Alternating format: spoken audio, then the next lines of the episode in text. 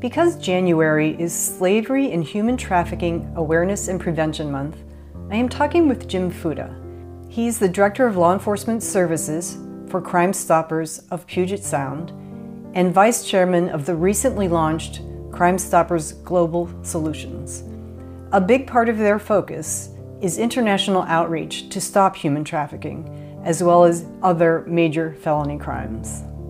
We touch first on his extensive career in law enforcement, which started with the King County Sheriff's Office in the Seattle area, and then his international work training law enforcement in developing countries, which in many ways laid the foundation for the international outreach he is now doing through Crime Stoppers.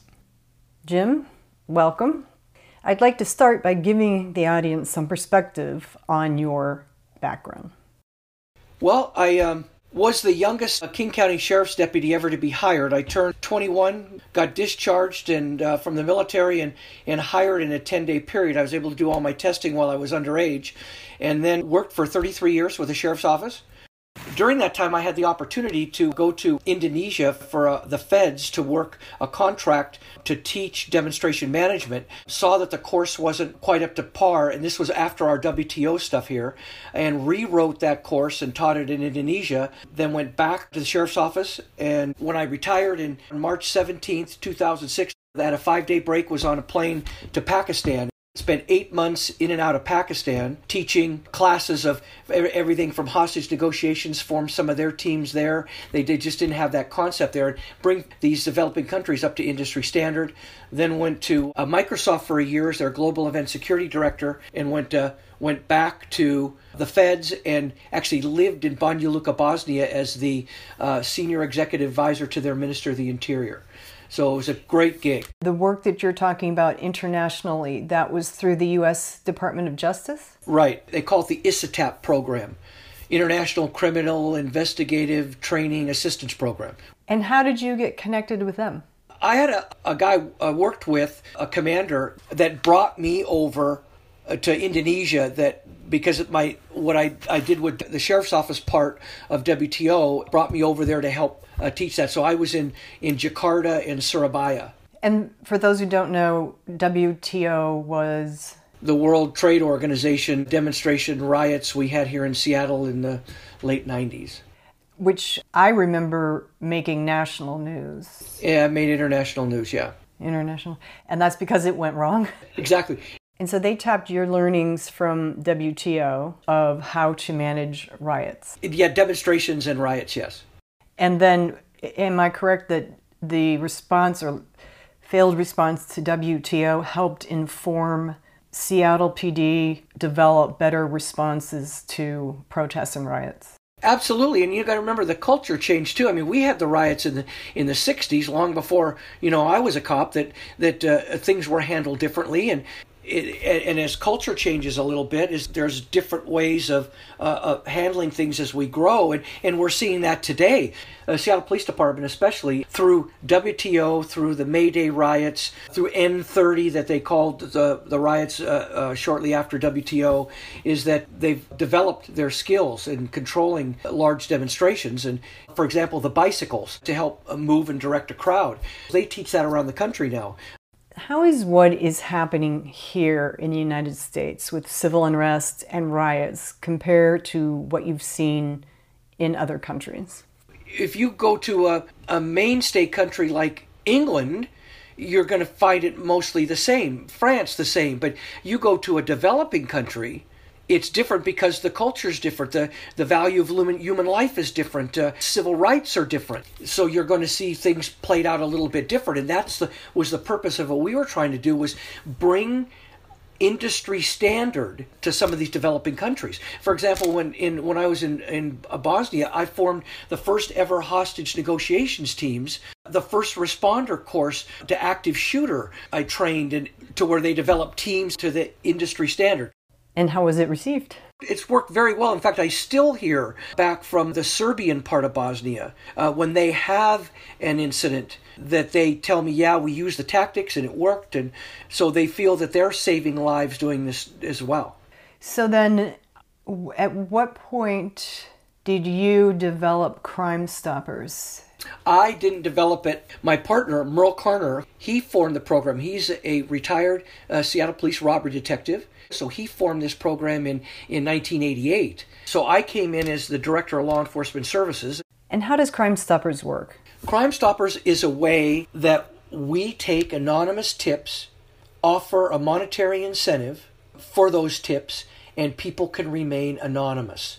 And it could be for many reasons. If we got a concerned citizen that's afraid to report for fear that something's going on next door and they're, they, they're afraid to report it for fear that someone will figure it out that it was them, or it's uh, someone that's just in general afraid to talk to the police. It's an avenue to get information, and we take that information and give it to the appropriate jurisdiction and mostly to the appropriate detective that's working that. And it may not be the full case. I mean, the detective might have 80% of the information, and this tip provides the last 20%.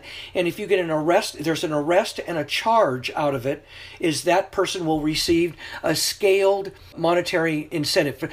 Homicides and bank robberies are $1,000 and then it's scaled down from from there.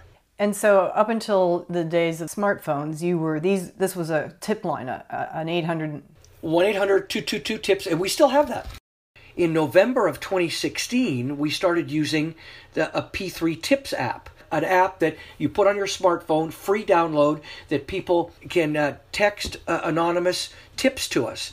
And we found that immediately we were, our tips had quadrupled and our arrests more than doubled. Are you finding there are more tips coming in because of what's going on with civil unrest, riots, defunding?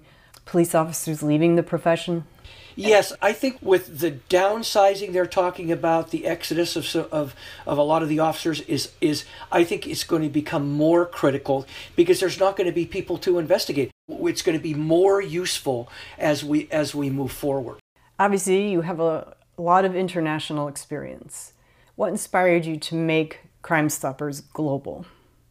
After we saw how well this app was working. This is what led to this international project.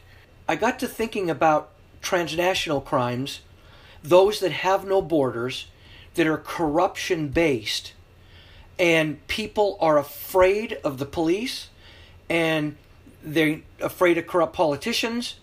If it'll work here in the States with a monetary incentive, I definitely knew that it would work in developing countries but you need trusted policemen, ones you know they're not corrupt. And I, I one particular assistant police chief that I knew well that had been to the National Academy, the FBI in Quantico, was vetted and honest as the day is long. So I had him bring four countries together. I picked two outside the European Union, which was Serbia and Bosnia, two inside Slovenia and Croatia. And I did that for a purpose, reason is because the border along Croatia and Serbia, Bosnia is still corrupt. Uh, did one presentation to trusted law enforcement in those four countries, and then did one press release and had 47 tips in a week. So people want to talk, they're just afraid to. When we came back, I realized a couple of things, and one that a local program could not sustain it. Two, I had to change countries, and that's because Bosnia has three different governments. So we uh, moved it to Serbia, uh, formed a new group called Crime Stoppers Global Solutions, brought some people in from around the country to help formulate that. We've been over there five times and have everything organized. So the other part was who was going to take the tips and we brought the International Police Association involved. These seven crimes we picked were human trafficking, terrorism, illicit trade, arms dealing, drug smuggling, cybercrime, and bank fraud. You mentioned human trafficking, and I know you've made a very compelling PSA in which one of the things you say is up 30% is child sex trafficking.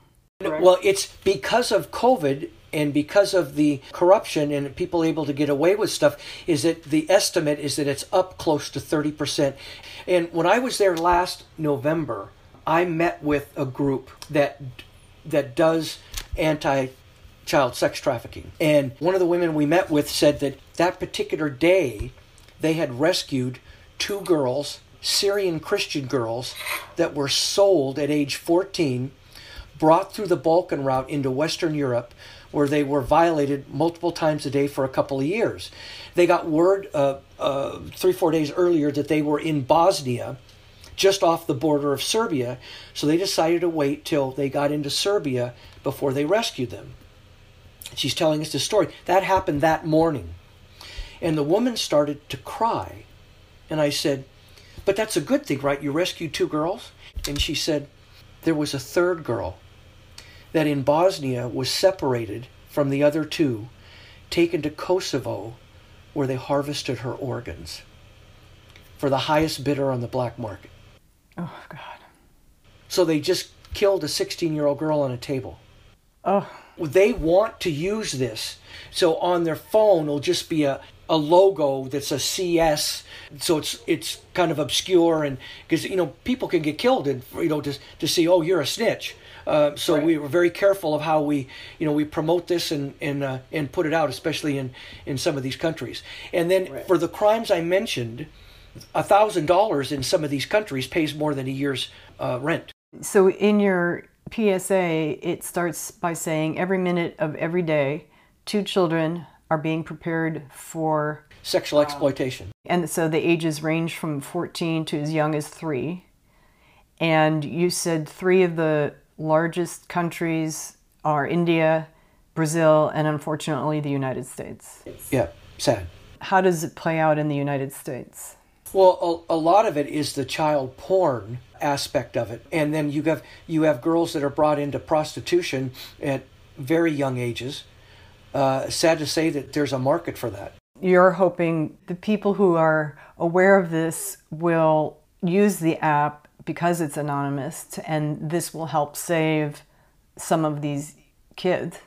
Absolutely, I, I, it's a it's a definitely a tool that will greatly eh, help and enhance law enforcement investigations. It's already working here, and the oversight, overseas side of it, it makes perfect sense, especially with that, that monetary incentive.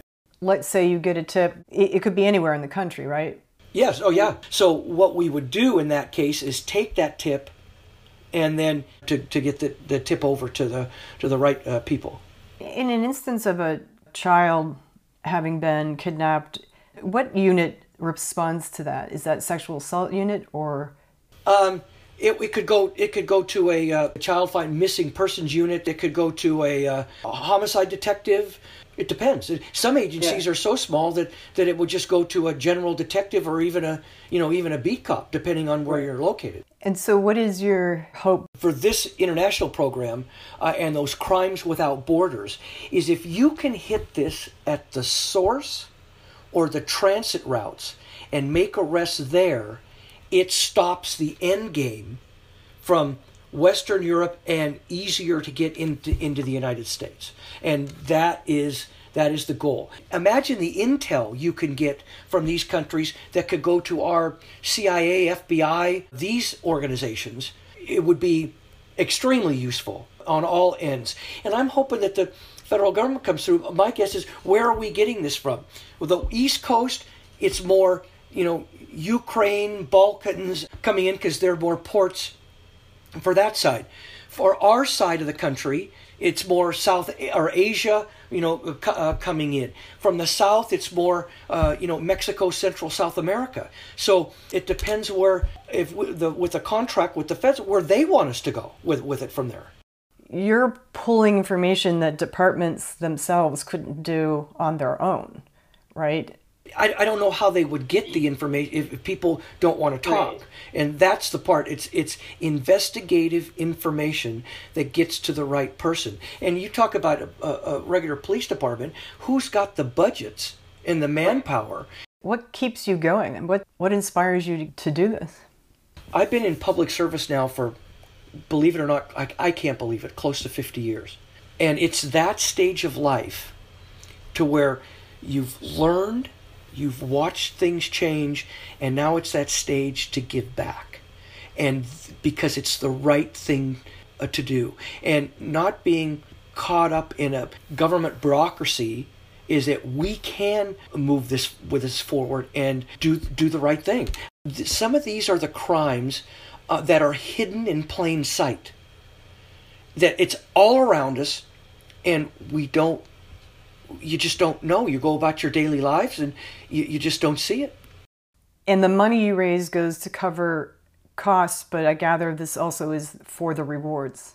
Absolutely. Uh, um, yeah. it, and not that, that we're going to be overwhelmed with, with rewards initially. It, you, we arrest one bank robber and he's done 15 or we arrest a, a prolific burglar and and we've got we've solved 30 you know so that's the that's the way you have to look at it uh, how much crime you've solved from even just that one arrest.